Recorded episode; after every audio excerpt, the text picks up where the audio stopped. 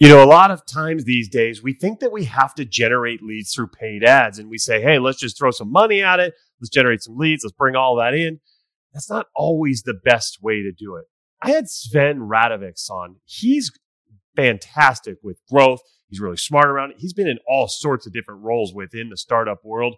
And he was able to share some other great ways you can generate leads that don't cost you any money. So take a look at that. I think you're really going to like this episode and then see if you can apply what Sven recommends. Welcome to SaaStory in the Making, the podcast that features the people who made the software world what it is today and the leaders who are shaping the future of technology. Here's your host, Matt Wallach. Yes, welcome. I am Matt. Welcome, welcome to SaaStory in the Making. Really excited to have you here. Thank you for coming. Thank you for listening. Thank you for watching. By the way, if you are not subscribed yet, make sure to hit that subscribe button. Lots of great guests and innovators coming up soon. So you're going to want to make sure you do not miss out on that. And I'm really delighted about today's show. Really looking forward to it. I hope you are as well. I've got Sven Radovics with me. Sven, how you doing? Doing great, Matt. How you doing? I'm doing great as well. Really excited. Sven is live from Singapore right now. Really cool. We've got technology that connects us all the way around the world. But Sven, let me tell everybody about you. Guys, Sven knows his stuff. Sven, he's the founder at InTribe. And really, the InTribe partnership marketing platform helps companies expand their reach and lower their customer acquisition costs through partnership and cause marketing. Looking forward to hearing more about that. He's also formerly the SVP of sales at international at OpKix, if I said that right, OpKix. But when it comes to growth, when it comes to knowing how to make things happen and get ahead and drive revenue, Sven is the man. So, Sven, once again, thanks for coming on the show. Thanks so much for having me, Matt. Uh, I'm really excited to be here. Likewise. Well, tell me what's been going on with you lately and what's coming up. Uh, look, I mean, the timing for this uh, this podcast uh, or this chat uh, couldn't be better. Uh, we've just kicked off our pre-seed round, uh, and we're preparing to launch out of beta next month. Uh, we've got Chinese New Year coming up, which is uh, probably delayed it a little from my last investor update, but uh, you know, really couldn't be a more exciting time uh, in the development of InTribe. So, tell us what exactly does InTribe do, and, and who are you serving? There, there are two ways that you can think of InTribe. Really, you know, what really sticks with people is when I say it's Tinder for brand partnerships, but probably a more accurate description is like a linked, uh, a niche version of LinkedIn, uh, but specifically focused on partnerships uh, between brands uh, without all the spam. Uh, and so the target market for LinkedIn uh, really is small to medium enterprises. the sweet spot would be, you know, a small growing company uh, that has a marketing manager, maybe one or two people on their marketing team, but doesn't have a dedicated partnerships marketing manager. Uh, and the other target market is startups. Uh, so startups that, uh, you know, particularly uh, bootstrapped or early stage that really need to make every dollar count. they can get a lot more out of brand partnerships than they can out of paid, paid advertising, for example.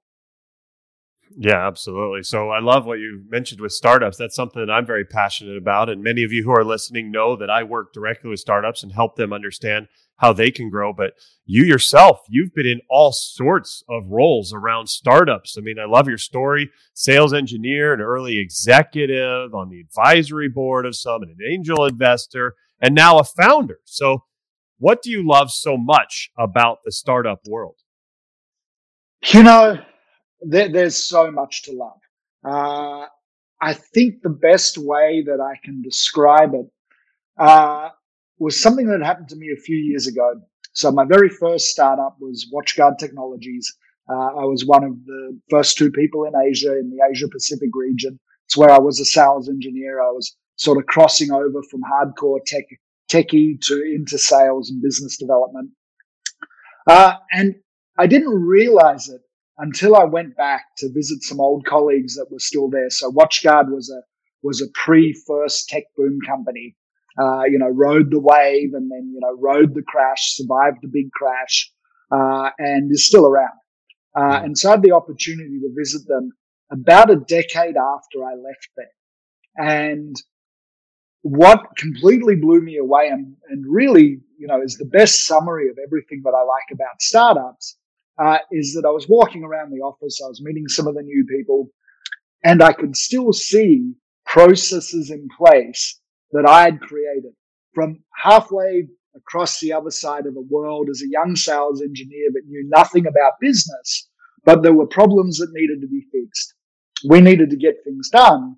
And, you know, that still existed a decade after I'd left. And oh. no, you can't do that in a big corporate. You can't do that in any other industry that I know of as somebody that is young, inexperienced, but just needs to get the job done. You know, you can have a lasting impact on a brand. And, and you know, that's really, that summarizes in one story of what I love about startups. I love that same exact thing. That's really uh, resonating with me because when I came out of college, I worked for a big global brand, a hospitality company. And, you know, I was a lowly manager right out of college. And if I had a great day or if I had a bad day, it didn't really impact the company one way or another. And, you know, I learned a lot in that experience for sure, but I came to realize I want to have an impact. And so yeah. from then I've been in startups and I love that you said that the processes that you put in place a decade ago are still being used because I've seen the same thing with my startups yeah. that are still around. It's so cool to go back and see that they're still following some of the same things that you incorporated, that you did. And above that, not just, just those processes, but if you have a great day in a startup, it can make a difference in the trajectory yeah. of that company. Yeah, you can really move the needle. And and again, you know, nowhere else. So yeah, absolutely on the same page there. That's fantastic. So that's a lot of different roles and, and, and views of a startup. Have all these roles and ways that you've been working with startups have they made you better and how look so many different ways uh, i mean that's a great question it's you know what what to how to answer so the the sales engineering role is where it all started uh, and because we were such a small team uh, and you know we're talking late 90s here so you know there no smartphones no messenger. You know, I couldn't walk into a into a, a restaurant in Japan, in Tokyo, and ask for directions. There was no translator app, no Google Maps. You know, none of that existed. So, you know, right from the get go, it wasn't necessarily being a sales engineer that uh, you know really taught me about just how to make things happen uh, when you're under resourced, but just being in that position of being early on the ground, first in region. So learn a ton from that. You know, we local partners in Australia wanted a certification course on firewalls. Uh, you know, corporate didn't have one, so we created our own locally in region. Uh, so there was a lot of that sort of thing that went on. Uh, the other thing that had taught me was, you know, still dial up internet. So I'd be in some random hotel in, in Taipei or, or in Jakarta and you know couldn't get an internet connection for days so I was completely disconnected uh, from day-to-day advice or guidance uh, and so again you know really learned to think on my feet and and and you know make decisions uh, so you know from that role there was just a ton that i learned and that was probably the biggest acceleration in, in my career and personal development all in one uh, but every other role that i had really gave me different perspectives. So I, I, can remember being a young safe engineer, you know, feeling a little unsafe in the working environment. You know, as a new immigrant, first generation Australian, family was immigrants from war torn regions in Europe. Uh, very working class, you know, fell into technology just because I loved it and, and fell into startups by accident. And, you know, really looked back at corporate uh, as and and the people at corporate, the executives, as some sort of super smart, uh, you know, highly intelligent, highly experienced people that that you know wouldn't be interested in what I had to say. And so, you know, a there was the typical, I guess, career progression, but then bouncing around between different roles, having a sales leadership view, having a marketing leadership view, uh, you know, really. Uh, got me to understand both sides of you know what I see as the same coin. You know, in a lot of companies, there's a lot of tension between sales and marketing. Uh, I think that's getting better these days, but certainly in the 90s, early 2000s, you know, they were often very different people and looked at each other like aliens. Having the advisory role and then coming back and being a founder now myself was a really interesting learning process.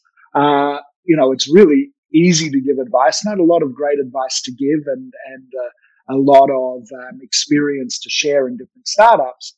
And then, you know, suddenly I'm a founder for six months and I see myself making a lot of the exact same mistakes I coach other founders not to. And, you know, that's really completing the picture. It's this kind of been lucky enough to develop this 360 degree view, you know, having done a couple of angel investments as well. And now I'm in a, in a pre-seed round. That certainly helps with the communication. And when angels are asking certain questions or potential investors are asking questions, I'm like, yeah, I know where that comes from.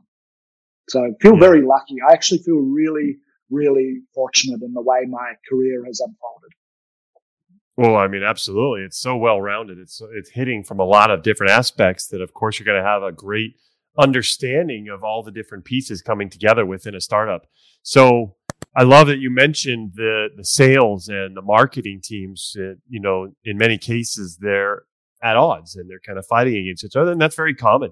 Marketing feels like, hey, they're driving a lot of leads, but sales isn't closing them. Sales feels like the marketing leads aren't very good. So, how do you think sales and marketing should be working together so that they can be better off and that the company overall can be better off? Look, I think a lot of it starts with culture. Uh, you know, a lot of things, particularly in startups, uh, really start with culture and the, the founding team. Uh, and uh, you know, there's a there's a number of things that uh, that I've been thinking about as I've been thinking about this interview, and I might uh, circle back to some of it later. But first, understanding that it, we're all people. You know, the, the the the we're all humans. We all have stuff going on in our lives. Uh, we all have um, you know different stresses day to day that we you know we try not to bring into the work environment we do. So you know, simply uh, being a little more empathetic, which I can tell you as a, as a sort of mid to late 20 something engineer at, a, at a, a, really cool tech startup at the time, I wasn't. Uh, so, you know, getting to understand the people, I think sales and marketing really need to be, you know, if we're still talking about the office experience, uh, they need to be in the same room. You know, they need to be on the same floor. I've seen, you know, in, as, as you know, WatchGuard Technologies got a lot bigger. You know, marketing was on one floor, sales was on a different floor.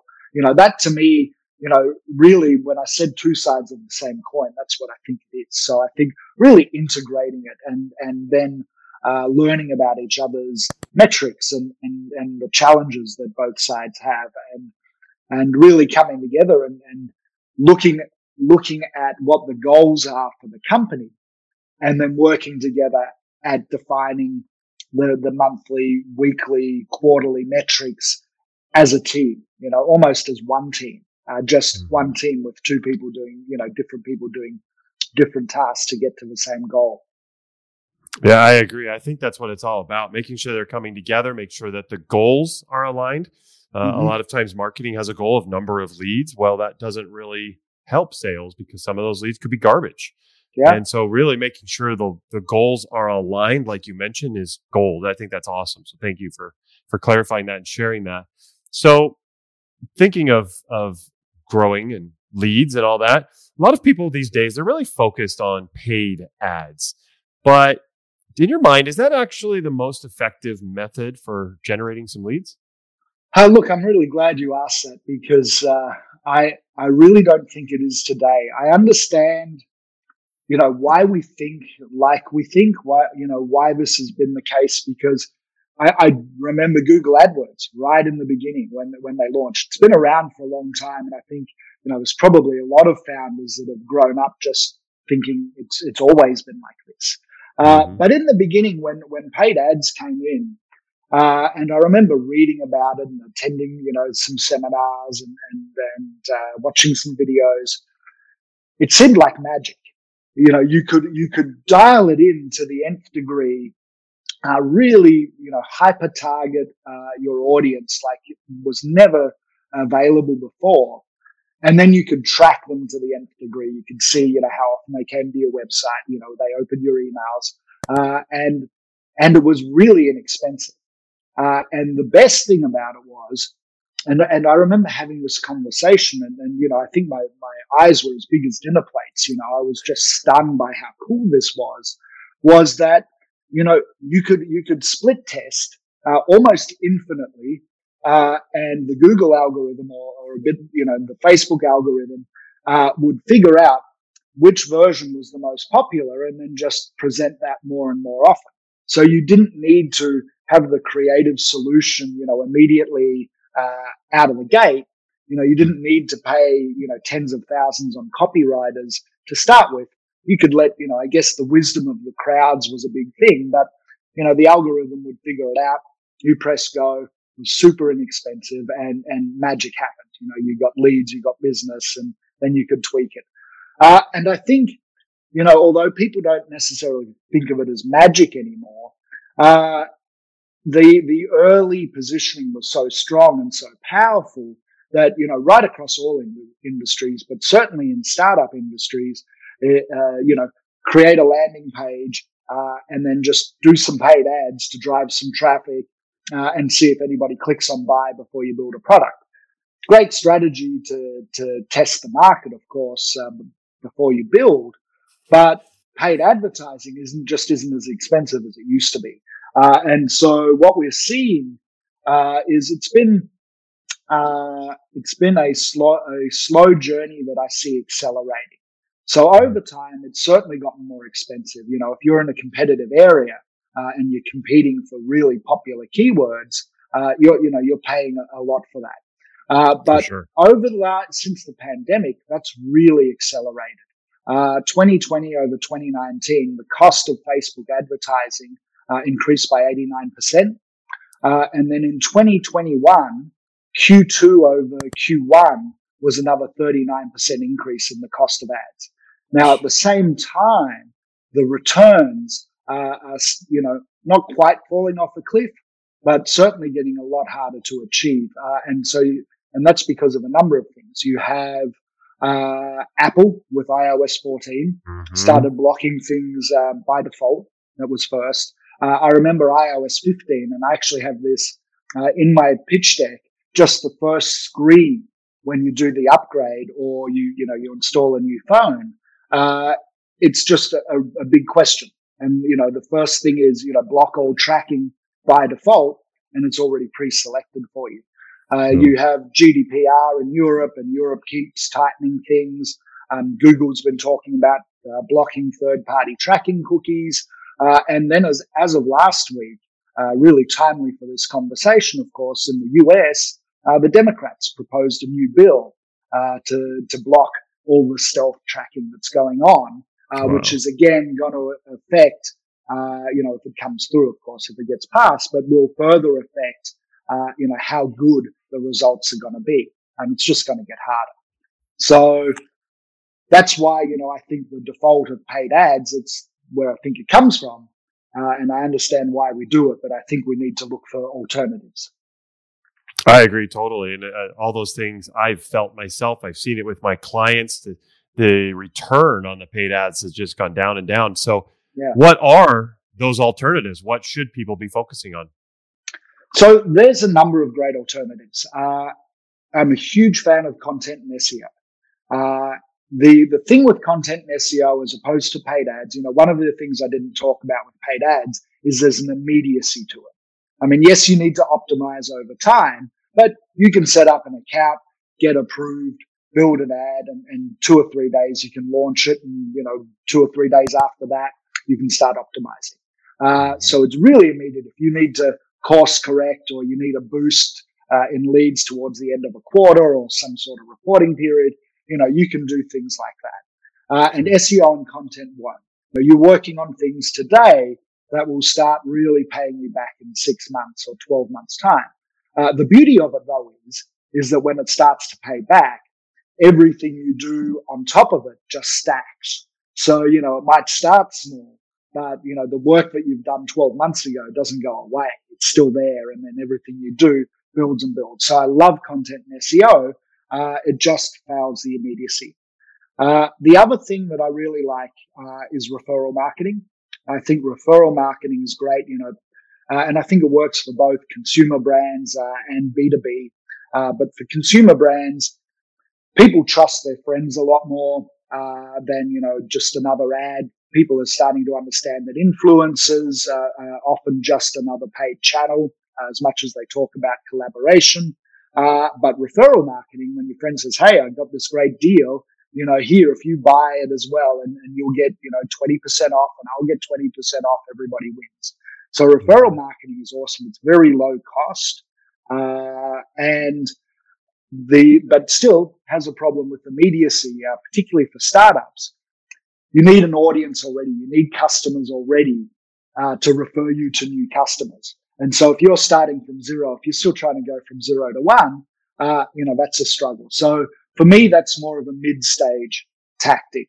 Uh, and so naturally, you know, I'm going to uh, lead into partnerships. Uh, and I think partnerships are such a really powerful tool. I didn't start off working with brand partnerships. It was, uh, I was running global sales at another startup called Contour. It was one of the, uh, uh, competitors with GoPro. Uh, we were mm. neck and neck for about five years until we weren't.